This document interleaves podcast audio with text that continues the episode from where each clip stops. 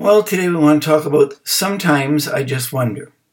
Christmas, we should be have a sense of wonder, and then sometimes I just wonder. And as we enter fully into the Christmas season, sometimes I really just wonder. Wonder what I should get my wife for Christmas. Wonder what I should be cooking when so and so comes over for Christmas. Wonder if we should set limits on our gift buying this year. I wonder whatever happened to the way Christmas used to be. You know, sitting by the fire in the fireplace, Christmas carols, simple gifts. I wonder if, after all these years, maybe the sparkle has gone from the season. Sometimes I just wonder. And there is one valuable, sometimes I just wonder, and that is spending some time reflecting on the wonders of the true Christmas story. It raises the questions, studying the scriptures, giving thanks for what I know, and praying about what I don't know or don't understand. I think there's a good wonder, and that's wondering and marveling at what God has done. The first Christmas was certainly surrounded by wonder. Zacharias wondered how he and his elderly wife could give birth to the forerunner of the Messiah. That's Luke 118. Mary wondering how it would be possible for a virgin to give birth to a baby. That's Luke 114. Joseph wondering why he and Mary had been chosen by God to be the parents of the Messiah. Matthew chapter 1 verses 18 to 25. The shepherds in the fields outside Bethlehem, wondering about the angels that appeared in the sky and what their message meant. Luke 2 13 to 15. And those in Bethlehem who wondered about the story that the shepherds were spreading throughout the village. And that's Luke 2 17 and 18. Mary, she wondered about everything that was happening at the birth of her baby. Luke chapter 2, verse 19. Simeon, wondered at the blessing of being able, before he died, to see the child Messiah. Luke 2 25 to 32. Mary and Joseph marveled, wondered at the words prophesied by Simeon about their baby Jesus. Luke 2 33 to 35. People in the temple that day no doubt wondered about the words of the prophetess Anna, who spoke about the redemption to come through the baby Jesus. Luke 2 36 to 38. The Magi must have wondered about the meaning of the star they saw and the baby to whom the star brought them, and they brought gifts, and about the dream that warned them against Herod. Matthew 2 1 to 12. And Joseph wondered about his dream that warned him to take Mary and Jesus and flee to Egypt to avoid Herod. Matthew chapter 2, verses 13 to 15. These are just some of the moments of wonder that are recorded for us in Scripture regards to the Christmas story. But, but think about how many more countless moments there must have been among the people of Nazareth and Judea who were witnesses to that first Christmas. A virgin conceiving a child, angels in the sky, the Messiah born in a stable, sleeping in a manger, royal officials from the east appearing and worshiping the baby, prophets in the temple declaring that Jesus was the Messiah, never having seen him before, King Herod killing scores of male babies. What did all this mean? They wondered. What would you and I have thought? What would we have wondered about? If we had been living there when the first Christmas took place. How many nights would we have sat up late talking about these events, trying to put two and two together to make sense out of this? I can assure you we would have exhibited far more wonder than we do today. Today, as I mentioned, we seem to wonder about a whole pile of things that really have nothing to do with the true reason for the season. Nothing to do with the whole thing, the reason that we are celebrating something in the first place. So, this Christmas season, I've been wondering about how we have ended up celebrating a holiday season named Mimas. Not Christmas, but Mimas. Because for many people, the 25th of December is the day that they celebrate Mimas. For them, the Christ of Christmas has been replaced by a me centered worldview. You see, this is a celebrity generation in which everyone wants little flashes of fame and fortune. And I believe that's one of the reasons that average wedding costs almost $40,000 today. And that's because so many couples want to experience, for at least a day, the kind of endless glamour enjoyed by celebrities. Even Christmas has been affected. And if we aren't careful, Christmas becomes all about us. Our schedules, our diets, our budgets, our wish list, our time off, our vacation, our parking space as we shop in the madness of the season, our gifts to enjoy or to return. I don't like most of what we do today to celebrate the season and what the season of Christmas has become in the world today. I think it's time to realize that the truths of Christmas trump the trappings of Christmas. The truths of Christmas trump the trappings of Christmas. And to realize that too often we get trapped in the trappings and forget the truth. So sometimes I wonder how can we enjoy Christmas if we are the reason for the season? Of course, in a sense, Christmas is all about us. God loved us, still does. He became flesh for us. He died to forgive us our sins. And he was raised from the dead to give us the gift of everlasting life. Christmas is the celebration of what Jesus did for us. But in return, we should make Christmas all about Him. Loving Him, serving Him, praising Him, worshiping Him, emulating His attitude of humility. So let's talk about humility.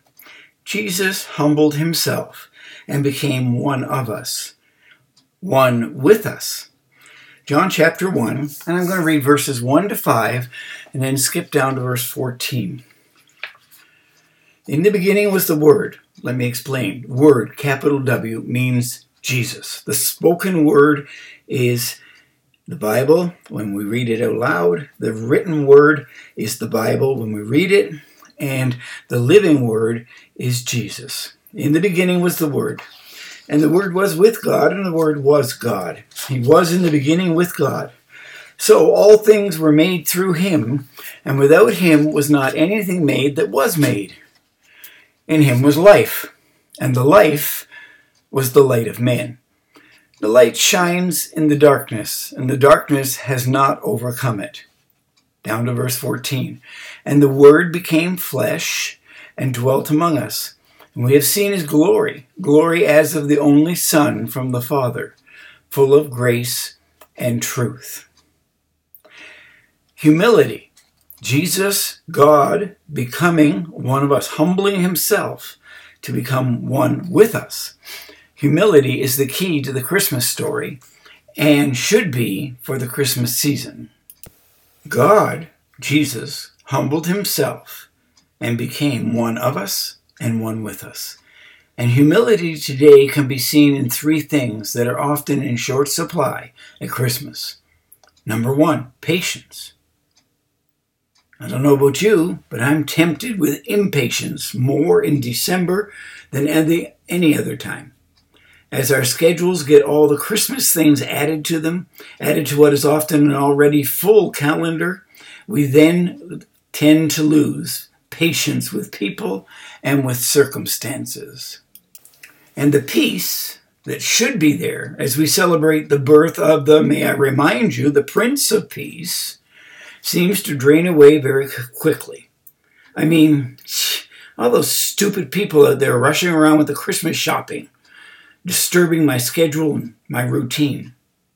I mean, we end up battling crowds at the shopping centers. I mean, how long do I have to stand in line just to pay for what I'm buying? I mean, having all these family members over day after day during the Christmas season. It is not a season that I find easy to live through, and I'm sure I can appear irritated and even impatient at the best of times during what should be an amazing season of celebration. I mean, open up another checkout for goodness sakes. Would you just take this serious? This is seriously ridiculous. Do you hear me? Ridiculous. Open another checkout counter. Patience is living with a sense of inner peace that comes from the Prince of Peace, Jesus. It's not enough to tell ourselves to be patient.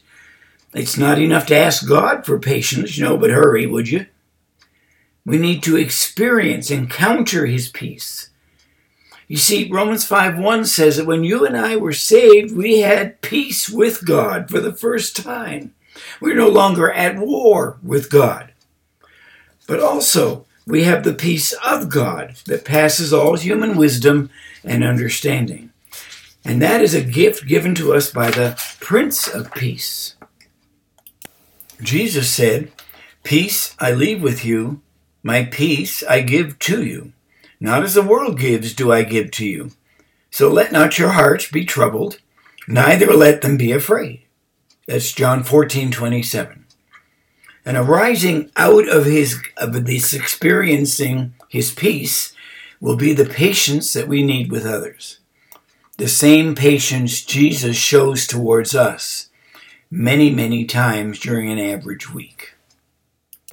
The second element we need to look at when we're talking about humility is sacrifice. And that's a word that isn't mentioned in most of the older Christmas carols and seldom mentioned in any of the new choruses we sing today in our times of worship.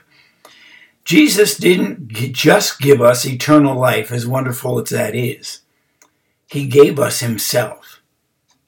He died sacrificially for the sins of the world, your sins, my sins. He rose again from the dead to live on our behalf and to sacrificially give us his love, his joy, his peace, and his patience. Sacrifice is not a word that we think about very much during the year, and I might dare to say we never think of during the Christmas season. And yet it is at the center of our faith as Jesus was the sacrifice for our sins. So I wonder, in what way can I sacrifice something of myself for someone else this season? All true service, all true ministry requires a sacrifice of one kind or another, and we should not offer the Lord that which costs us nothing. And the third element of humility is just the word others. The third word that I'm wondering about then is others. Sometimes I just wonder, you know, when I was first saved, that was just after Noah's Ark landed on the top of Mount Ararat, there was this acronym for joy Jesus first, others second, yourself last. J, Jesus first. O, others second. Y, yourself last. Joy. There are basically two kinds of people in the world those who come into a room and say, Here I am, and others who enter a room saying, Ah, there you are. We need to put others first before ourselves. We need to enter a room and in every way we should communicate, ah, there you are. You're important to me. We should put other people before ourselves, their needs, their well being, their mental and spiritual health. And I'm sure that is why there are 59 New Testament verses that speak of one another. You know, like love one another, John 13 35. Greet one another, 1 Peter 5 4. Pray for one another, James chapter 5 verse 16. Encourage one another, Hebrews 10 25. And just for you, I've placed a list of the 59 one another's that are found in the New Testament. You'll find them on my website, www.ralphhowministries.com. Just type in the search engine one another's. So this season, we need to be building up others, one another, and make them feel special. And not just people at home or people who are believers. What about the woman at the shopping mall who might need a parking space more than you do? What about the clerk at the dollar store who could use a smile? What about the person behind you in line at Walmart? The person who delivers your mail? The couriers who bring the parcels from Amazon?